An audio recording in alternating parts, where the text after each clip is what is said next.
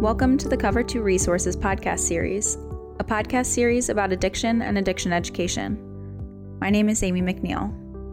I lost my brother Samuel to a heroin overdose on October 23, 2015. He was 28. As a family, we thought we were prepared to help Sam fight addiction, but we were painfully mistaken. My family founded Cover 2 Resources in memory of Sam. Our mission is to arm others with the knowledge needed to best support a loved one struggling with opioid addiction. The Cover 2 Resources podcast is an ongoing series in which we interview experts in the fight against opioid addiction.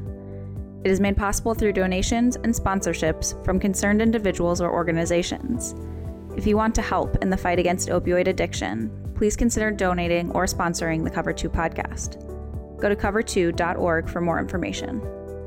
This podcast is available on iTunes, Google Music, Stitcher, and via RSS feed. Simply search for the full name, Cover 2 Resources, on your platform of choice. Thank you for listening.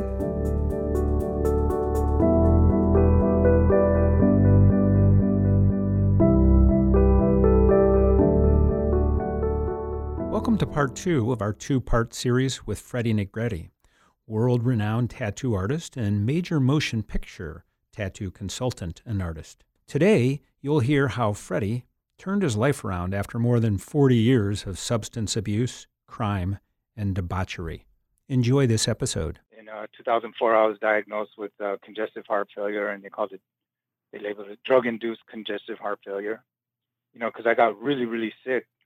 I remember I didn't want to go to the hospital. I mean, but I didn't know what it was. I couldn't breathe, you know, and I couldn't I couldn't walk, and all of a sudden my ankles and legs swelled up and everything. So eventually I had to go to the hospital, but I was still using, you know, the whole time. And uh, you know, they diagnosed me with congestive heart failure, so I stopped using for a while, and you know, went on the medication that they gave me because it made me feel a lot better. You know, like uh, all of a sudden I could breathe better, you know, and um, the swelling in my ankles, all that stuff went down, but it wasn't long before I started using again and stopped using the uh, the meds that they they gave me. So uh, then the uh, the disaster with uh, with my son, you know, um, he uh, he lived with his mother in Grover Beach, and uh, me and my other son, who I taught to tattoo, and he became a really good tattoo artist, and we worked together in in Hollywood. So that was Isaiah. And we had a nice, yeah, yeah, mm-hmm. my son Isaiah. Yeah. And we had a nice apartment and everything. So you know, I went to to court and got custody of uh, my younger son Lorenzo from his mother. So you know, so I took him from a very safe place where he was living in Grover Beach, California, and brought him to Los Angeles to live with me. And then, um, and then I started using again. You know, so I was not a good father. Uh, you know, yes, I put him in school and everything, but he I kind of let him do what he wanted, you know, and he started running around with his cousins and in my old neighborhood and not coming home at night and things like that. Meanwhile, And, uh, he followed in your footsteps, didn't he? Yes, Joining a gang. he ended up he ended up joining the same gang that I was a part of, uh, being a part of the same conflict that we had when I was a kid, and um, and he got murdered. Hmm. You know, so this was a tremendous, uh, you know, uh, emotional breakdown for me because the amount of guilt that I felt, number one, for even getting custody of him, fighting this custody battle and getting custody, bringing him to Los Angeles, then not being a good father, not being a good example, and not trying to put him on a straight path, you know, and then he dies. So I was miserable. I, I was, uh, you know, like in a way suicidal, and not not just getting a gun and blowing my head off, but I went into self-destruction mode, you know, and um, and I got the biggest habit and was using more drugs than I ever had before in my life. I mean, it was all day long, you know. And then I, I live really close to the shop, actually around the block, so I would go up and use. I go down and do a tattoo, but it seemed like when I was high, especially on the heroin, that well, you don't care. And when you have a heroin habit going on, you things that you normally care about, you just don't care about anymore. You know? So it, it You numbed you. you. It completely numbed you from the loss of your Exactly. son, which is a a Exactly. tragedy. I would that- wake up in the morning and I couldn't stop. You know, I wouldn't couldn't stop crying. You know, Yeah. about my son, Yeah. and uh, and then I would take that first shot and um, immediately stop crying and not caring anymore about anything, especially myself at that time. So, so I started getting sick again, and uh, really feeling it, and uh, like clockwork because it seemed like I always got arrested. You know, I got arrested. You know, and um, and then I went on this uh, thing called Prop 36 in Los Angeles, where you plead guilty to your possession charge, and then they put you in a program. But I failed the program, and I went to prison, Folsom So County was in- Prison was that? Uh, Folsom State Prison, State prison. Yeah. the famous Folsom, the one that Johnny Cash sang about. Johnny Cash, right? Yeah. Yeah. Folsom Prison. In fact, it was funny because I was thinking, well, if I'm if I'm going to prison this late in life, 50 years old, then I might as well be a, a historical site. and uh, you know, I, I I saw the the uh, the kitchen place where Johnny Cash performed, and and uh, the, in Folsom Prison, there's other famous things like this thing called the Castle, uh, the Chapel, uh, Killer's Alley. You know, so um, Killer's Alley, uh, Anyway. because that you didn't, the guards didn't have a clear view of what was going on in there, so many people got murdered in that alley, right? Yeah. Right, it was a, a notorious blind spot. Yeah. So, um, so uh, then you know when I got out, if you don't mind me continuing on. No, please. this, or- Yeah. Okay. so when I got out, um, you know, while I was in there, of course, you know, they gave me all the meds and everything that I needed. But when I got out, I immediately started using again. And I was working tattooing at Shamrock, but you know, nothing had changed. You know, I still, I still felt the same way, and I felt that whole, that whole time I was in prison, I felt that way. And there uh, was there was no struggled. such thing as recovery resources in prison. They didn't do anything at that time to help you. You were just uh, one of the just a person in the prison population with with no help associated with dealing with this disease that you had. Is that is that right? Uh, pretty much so. You know, they they did ha- they do have a, a drug program, and I did apply for it. You know, because uh, it was recommended to me, and, and they say that in those drug programs, time's a little bit easier. So I did apply for the drug program, but I didn't qualify because I had a violent crime on my record. Oh, so at that So- time, when was this, Freddy? What, what, can you set the year that this was? Yes, about 2004, 2004. 2005. So, gosh, that that they had to be an early adopter to have a drug program inside of the, the prison. But okay, good. Right. So so they did, I didn't know what it what it consisted of, but it was really hard. You know, most people couldn't get into it because if you had any kind of violent crime, you, you had to only have uh, drug crimes, you know, or possession. hmm Yeah. So low level crimes. so yeah, just drug related. You know, you couldn't have any kind of felon, violent felony, so or strikeable offense. So even though they had this little drug program, they made it almost impossible for anybody to to get into it. So I didn't qualify. So I just I went to the regular prison, and uh, when I got out, of course, I started using immediately, and um and tattooing, and you know, it was kind of uh, it was kind of hard because now I was on parole. I remember I had to use, I, I got this thing called the Whizzinator. You know, it's a little when you do uh, I had a test once a week. You know, so uh, you know, I would I would fake my uh, my test. My parole officer was a lady, so she wouldn't actually watch me. Hmm. You know, so but anyways, um, so you got pee from somebody else. yeah, Yeah, okay. and and then uh, you know, and would fill the bottle. She wouldn't even watch me, so it was pretty relatively easy. But so, um, but then I started really feeling sick again. You know, I wasn't taking any of the meds. I didn't go see a doctor or any of that when I got out. Immediately started using again, but I was feeling like really, really bad, really, really sick. And uh, my son was kind of noticing it too. I tried to hide it, you know, but and then and I had a uh, another bad addiction going on, you know, and uh, and then I got arrested again for possession. So now I'm on parole, and um, and I got a possession case, and I got arrested, and I got so sick. I mean, I nearly died in there. I had three heart attacks. Hmm. You know, um, while I was in there, I guess should I con- just continue with the story? Yeah, I mean, uh, while Or you're in you there, you're you're in? you're experiencing congestive heart failure, and your heart is pumping at what about ten percent of capacity at that point, and you're physically yeah, under ten percent. Well, it's, it's I, the lowest that they have is under ten percent. My heart was really enlarged, you know, like nearly coming out of the cavity, and I just I couldn't breathe, you know. So I, you know, like I I couldn't sleep, of course, because I was still withdrawing, but I couldn't even lay down, you know, like I had to stay propped up, and I couldn't take more than two or three steps without gasping for air, and it was uh, literally suffering. And then I'd have, uh, you know, uh, cardiac arrest. And lucky for me, you know, I I tattoo all these sheriff deputies. They're the ones that run the county jail, and and uh, they all know me, you know. So as soon as I got in there, um, you know, they they would go and get me and uh, put me in a special uh, dorm, you know, so that they could uh, kind of take care of me, you know. And um, but man, I and so when I would go down, you know, they had medical attention there for me immediately, and they'd take me to the hospital. So, you know, after my second heart attack, and I went back to the jail, and they would always send me back to the jail in a wheelchair, and in the hospital, and then the sheriffs would go down to the hospital and they'd take me out and put me in this dorm.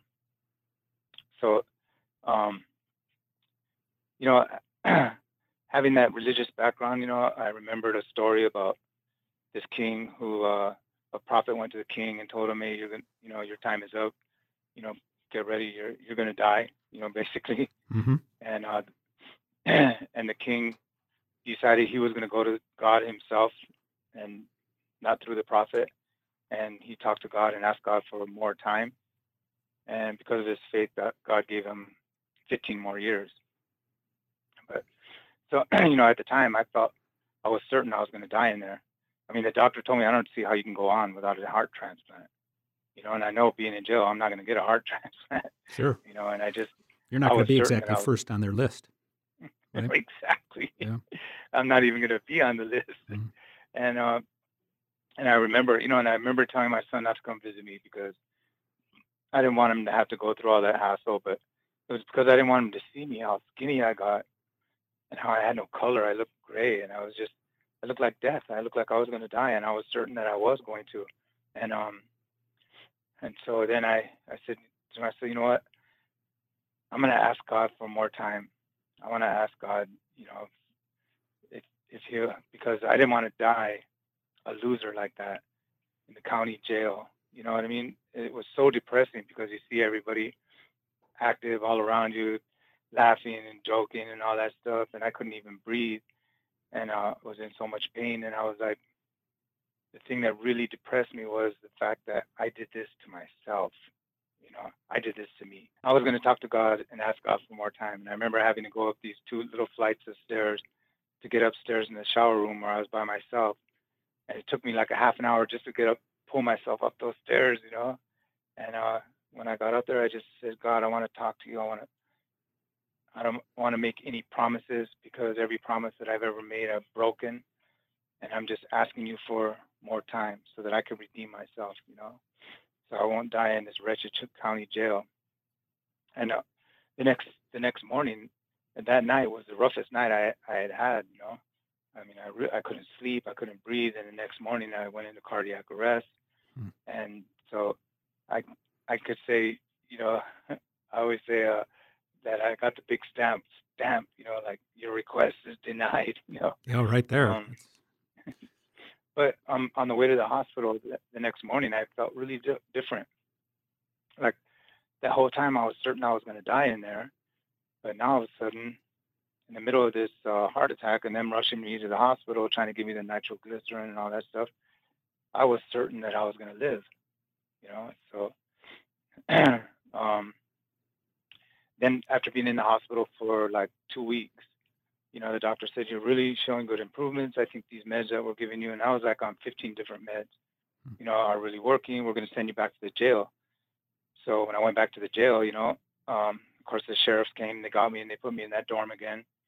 but with each passing day, I felt better. You know, like all of a sudden I could lay down and sleep, and uh, I could walk. You know, even up upstairs a little bit, and um, I even played a little basketball and did, did a few push-ups. You know, so every Tuesday they would take me to uh, the hospital. You know, to check my heart. You know, so uh, it was a every week thing. so, anyways, uh, so, so I was in the hospital and I told the doctor, hey, you know what? Um, I was telling him something about doing push-ups, and he's like, "What? You do push-ups?" And I was like, "Yeah." And he goes, "You know what? You listen to my heart. I'm gonna have you come back, and we're gonna do all these tests over again. You know, the echogram and all that stuff. The, the you know, all the heart tests." So I went back, took all the tests, and then the next week, I went back to the hospital, and there was a bunch of doctors and interns there, and they all listened to my heart and stuff. And then when they left, the doctor tells me, "Well."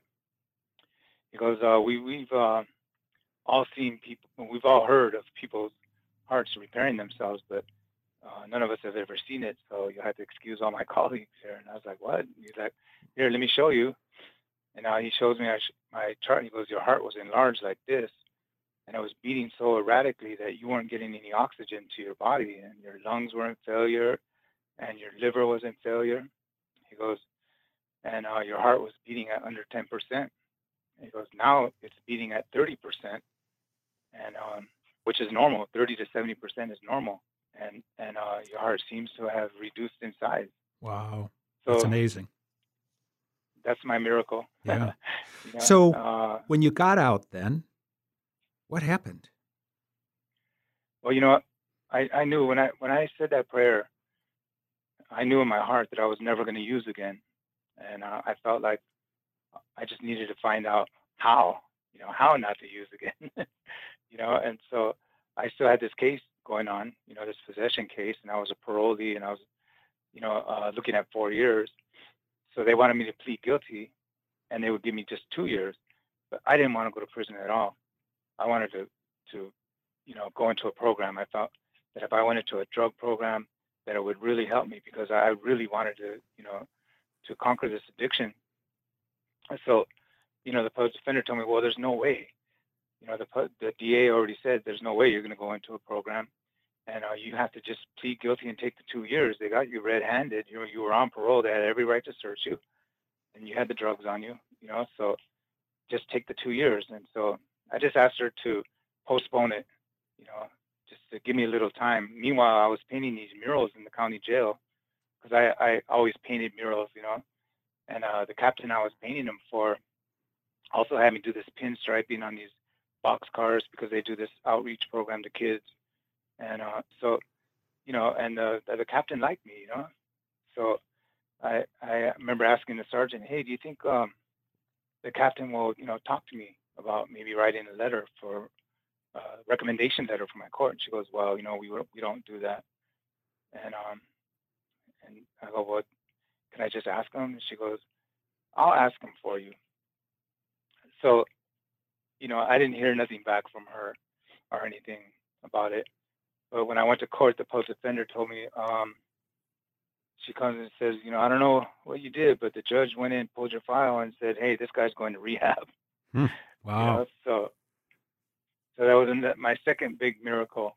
And meanwhile, a friend of ours, a friend of ours at the shop, um, and I never even knew this, but he was a head therapist at this uh, program called Beit Teshuva, which is a Jewish um, uh, rehab, a Jewish treatment center.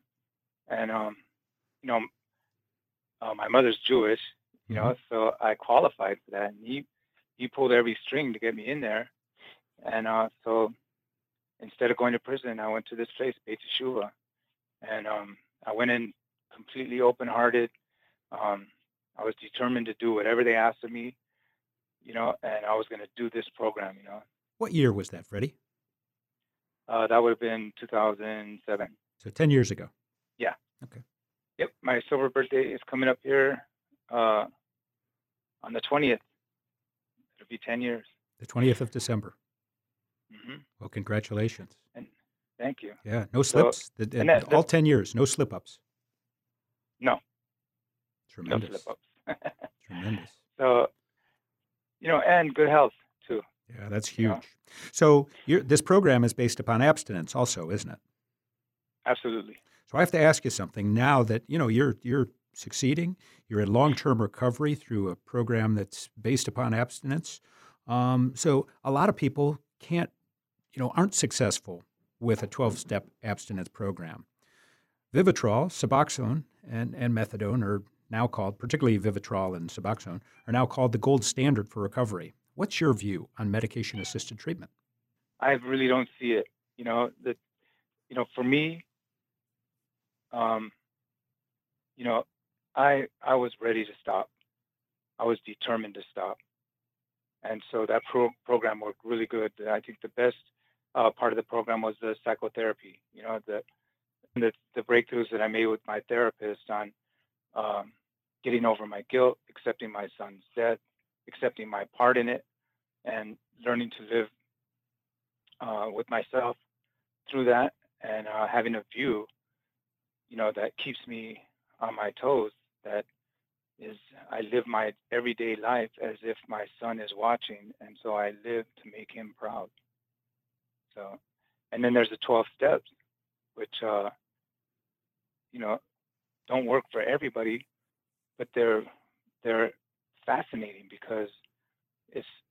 I think everybody should do the 12 steps, not only addicts, but it gives you a, a clear path um, with specific actions that will bring great success in your life. You know, um, I went through you know a methadone program, and it never did anything for me, but just made me a bigger addict. You know, um, and it was still destroying my life and my physical life. It may have had a big part of me getting a, you know, congestive heart failure later on. You know, hmm. so I don't think that those uh, those programs are the way to go. You know, and unfortunately, though, um, addiction is so powerful. It's really hard when you're an addict and you're struggling, and it doesn't matter what anybody says or the consequences or anything you're going to use. You know, so it's uh, it's a tough question. Sure, sure. tough yep. question. Yep, and it's it's it's tough with so many struggling with this today. I, I feel as though uh, it's the solution is probably a little bit different based upon the individual for everybody. Yeah, I, I think so. But I, I think as long as you have the taste for it, and as long as they're giving you the taste for it, whatever it is, methadone, or you're not gonna, you're not overcoming anything. Well, Freddy, you I tell you, you've uh, lived uh, just a, a, fascinating, very interesting life, and um, at times uh, a tough life, that's for sure. Um, looking back on it now, do you have any particular advice that you might like to share with others, say, that uh, are walking in the shoes that you walked in and are struggling with opioid dependence today? Uh, yes, I do. And actually, I kind of, uh, you know, men- mentioned it all throughout this uh, segment. You know, when I look back at every disaster that happened in my life, I could see that drugs were related. Uh, so drug addiction, alcoholism, and those things are going to bring nothing but failure, nothing but misery, and um, and you know, a life, a clean life, uh, being sober, being focused on what you do, working hard towards your passion, is going to bring a fulfilling, good life. You know, so it's a choice that we have to make. You know, do you want to live good or you want to live bad, basically? you know, and I, I still, you know, I work at both, uh, at two different rehabs. I work at the rehab, you know, that I graduated from, Beit Teshuva, you know, and I lead groups specifically for, um, for young heroin addicts. And I see this, this kind of same pattern, you know, and I think, I think, uh, there, there can be things that can be done because all those kids start on, um, on pills. You know, they were, they're all heroin addicts but they all started their addiction with uh, OxyContin and Vicodins and Percocet and prescription drugs, you know. And was most of it recreational or was it prescribed directly to them? You know, both. Both? Yeah. Both, because, uh, you know, even, you know, like uh, some of the kids, you know, maybe started getting it from their mother's, you know, medicine cabinet or, you know, uh, it being, being available through friends, you know, on the streets. But there was also others that were prescribed to it. And, you know, I, I get it. You know, if you're in pain and they prescribe you to an op- opioid, um, I think, you know, I've never, you know, been prescribed to it, but I think that if you follow the the prescription, that maybe you'll be okay. But the problem is that most people don't. You know, they overuse it because they want to get that good feeling. You know, and so uh, a lot there's a lot of people that get prescribed to those drugs that end up drug addicts, and Yeah. I think they need to realize that. Or they get overprescribed and they do the whole the whole prescription and then they get hooked. Yeah, and they get hooked, and then when there's not pills around, heroin is so easy to get. I mean, here all you have to do is just go downtown. You don't even have to have your own connection or anything. You go to a certain area downtown, and people come up to you and ask you if you want it. Hmm. You know, so it's so readily available. You know, and and um, you know, and I know this. Uh, I remember uh, when I was in the um, in the rehab, there was uh, a rabbi who was in there, and um, I don't know exactly what he was in there for because the, you know that treatment center you know also serves other types of you know uh, problems, sexual and things like that. But um, but he had um, like a morphine patch because he was uh, in so much pain. But by the end of the day, he would be sloshed, you know. and I remember we were on the patio, and he tells me, "Freddy, tell me." He goes, "Do you think I would like heroin?" And I go, "You tell me. Do you like this morphine that you're on?" you know what I mean? Yeah. It's the same thing. Same stuff. The Sure. same thing. Absolutely. Huh. Well, I tell you, this has been great. Thank you, Freddy. This has been um, and just you've, like I said, you've led a fascinating life, and uh, certainly not one without struggles. What final comments or thoughts would you care to share with our listeners? Uh, just you know how how good uh, life has been. You know, I, I- I've lived a you know a long. I'm 61 years old, and I've had a, a lot of great successes in my life and tremendous failures. But these last 10 years have been the best years of my life because I've been sober, and uh, and because they've been so good, I wouldn't give up anything. I would go through it all over again just to have these last 10 years that I've experienced. And maybe I'll I might die tomorrow, but if I do, I'll die a happy man a complete man, sober, and sane. Well, thank you, Freddy. We've been joined today by Freddy Negrete, world famous tattoo artist and someone who has uh, gone through his struggles with opioid addiction and has come out the other end. And he's just in the process of completing 10 years of sobriety. My name is Greg McNeil. I'm the founder of Cover 2 Resources. Thank you for joining us for this Cover 2 PPT podcast. That's people, places, and things making a difference in the opioid epidemic.